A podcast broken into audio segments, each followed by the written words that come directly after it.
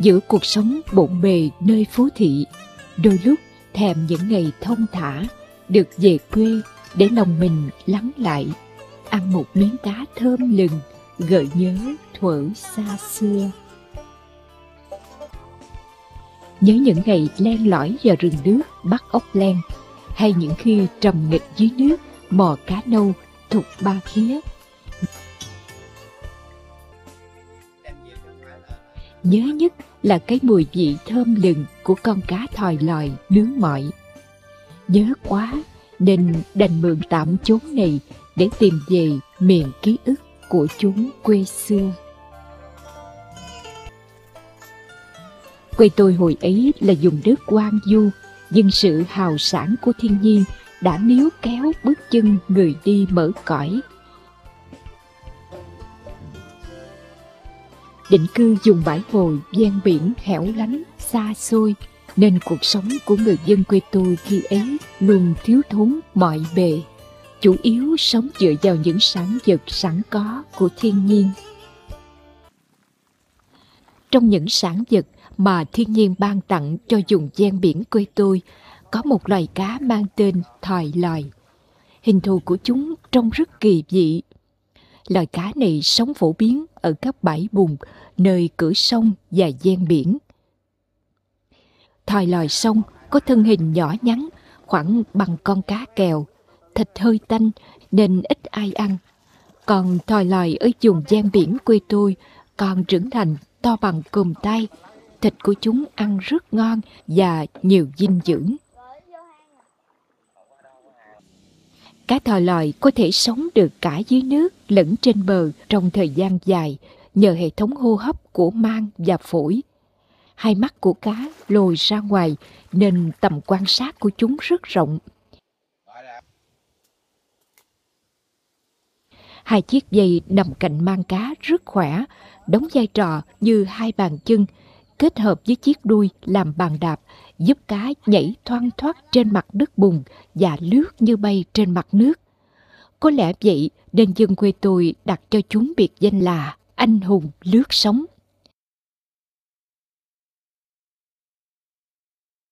Ngoài ra, loài cá này còn biết leo cây, một khả năng đặc biệt mà hiếm có loài cá nào có được. Chính vì những đặc tính đó nên bình thường muốn bắt được con cá thòi lòi không phải là chuyện dễ.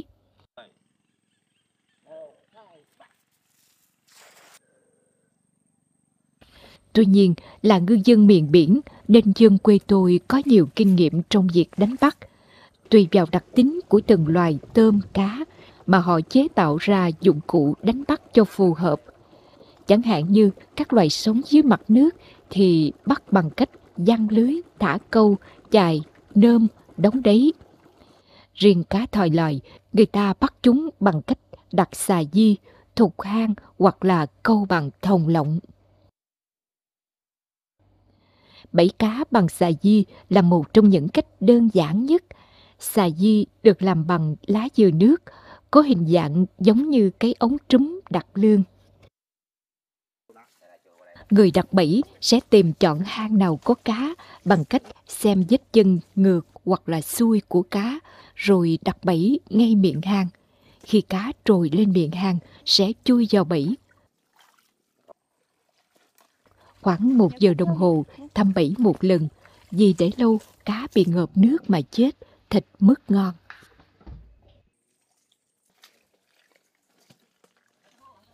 Những người sành sỏi hơn thường bắt cá bằng cách thụt hang.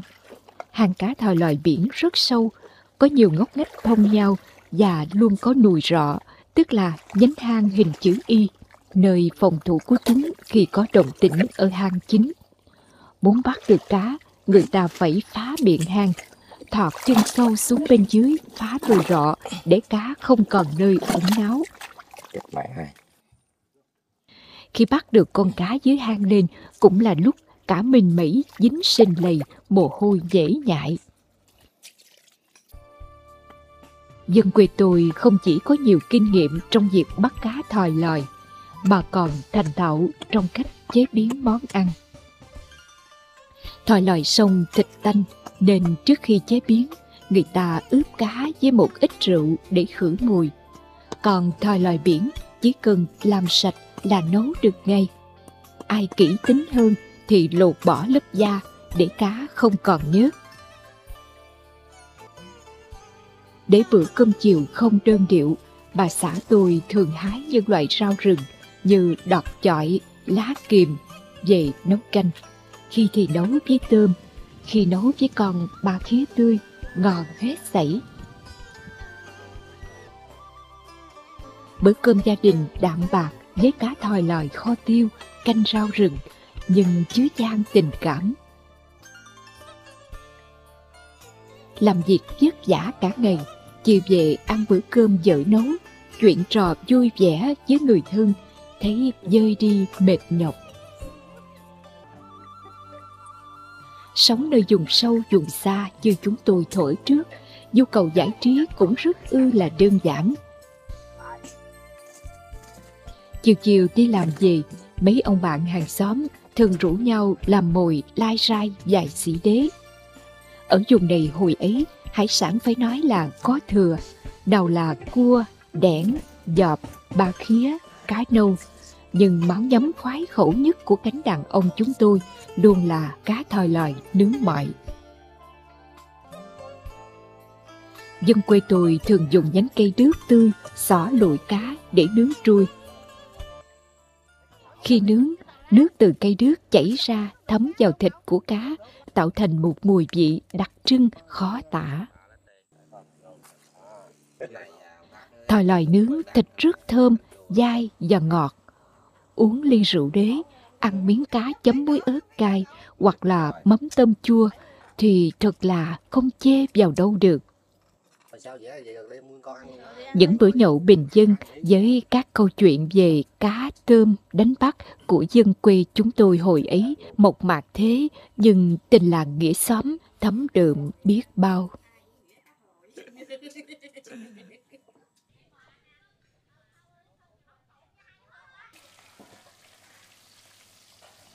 Ngày nay, nhu cầu ẩm thực của người thành thị có hướng tìm về miền quê thôn giả, nên cá thoi lòi cũng như các loài hải sản khác đã trở thành đặc sản ở nhà hàng và các khu du lịch. Các loài tôm, cá được chế biến thành các món ăn theo nhiều phong cách, từ ta sang tây, vừa bắt mắt mà lại rất ngon.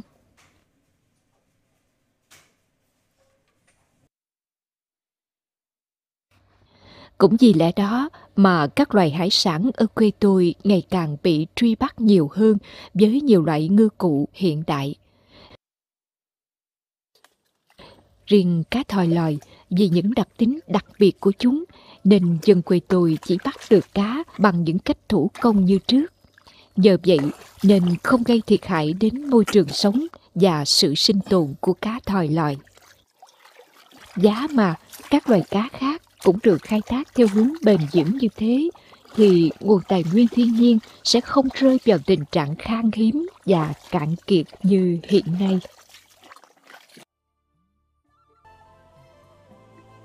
Nhưng Âu cũng chỉ vì nhu cầu cuộc sống, xã hội ngày một tiến bộ hơn lên thì con người phải luôn vận động và thay đổi cho phù hợp. Ví như tôi, ngày xưa ngồi trước sân nhà bẻ nhánh đứt khô nướng cá thòi lòi, nhâm nhi rượu đế. Nay ngồi thưởng thức cá thòi lòi ở nhà hàng nơi phố thị. Sống trong xã hội hiện đại nên cuộc sống cũng có nhiều thay đổi. Nhưng điều quan trọng là với mỗi người, quê hương vẫn luôn còn trong nỗi nhớ. Thật đúng khi ai đó đã nói rằng quê hương là nơi đi để mà nhớ chứ không phải ở để mà thương.